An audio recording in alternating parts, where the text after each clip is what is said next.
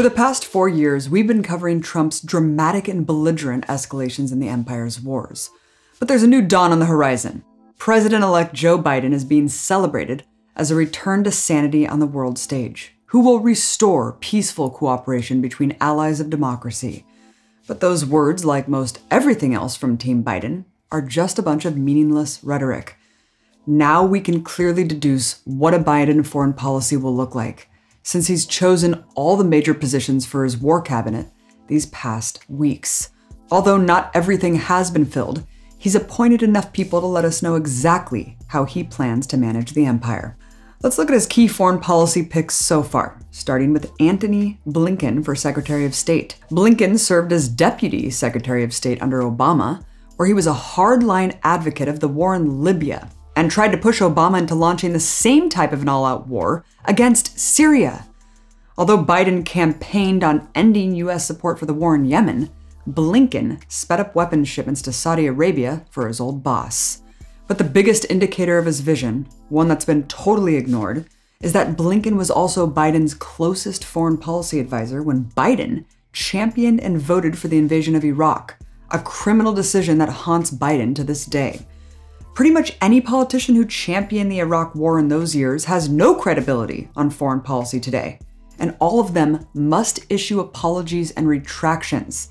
But somehow Blinken has been immune to this, despite his role being absolutely critical to getting the Democratic Party's support needed to launch the war.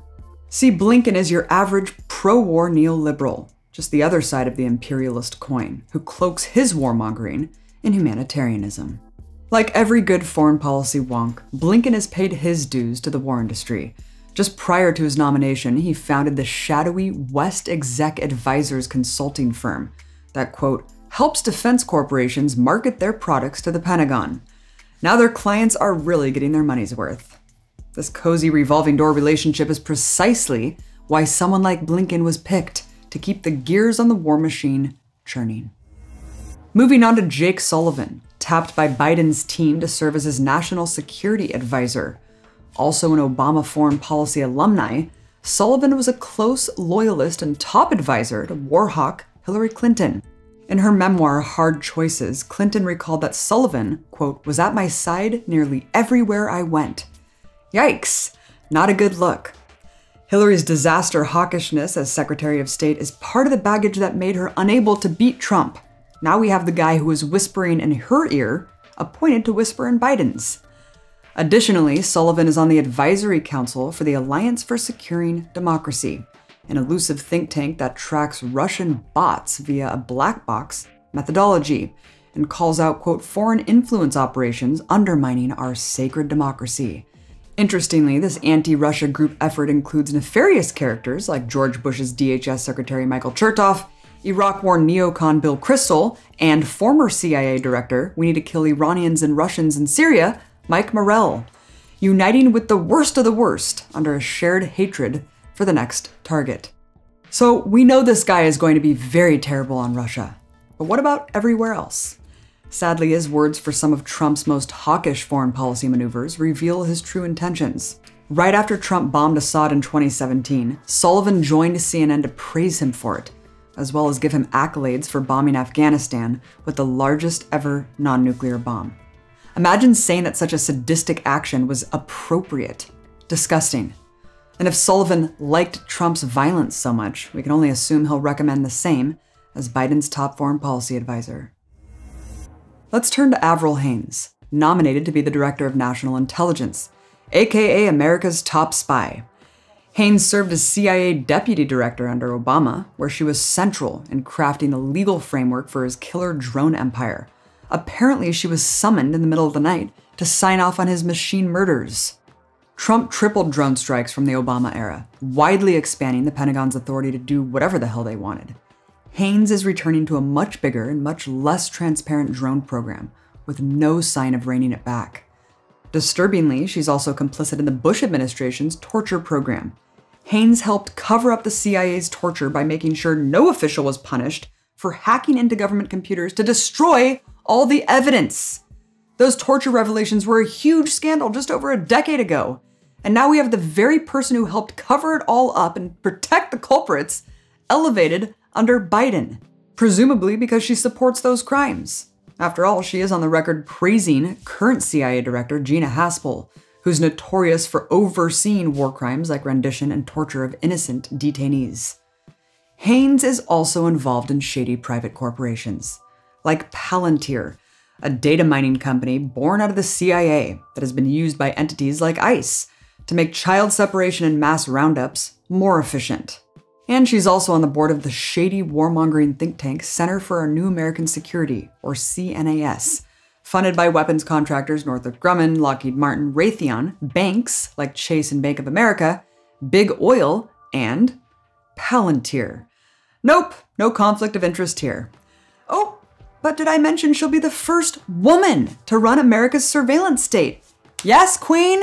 And that she's like super, super duper nice, like really, really, really nice. Even though she's personally complicit in torture, thousands of civilian deaths, and war profiteering, the director of Human Rights Watch said she's, quote, one of the nicest people I've ever met, and probably the nicest person I've ever met who worked for the US government. Aw, that's so sweet and makes me feel so much better about all the blood on her hands.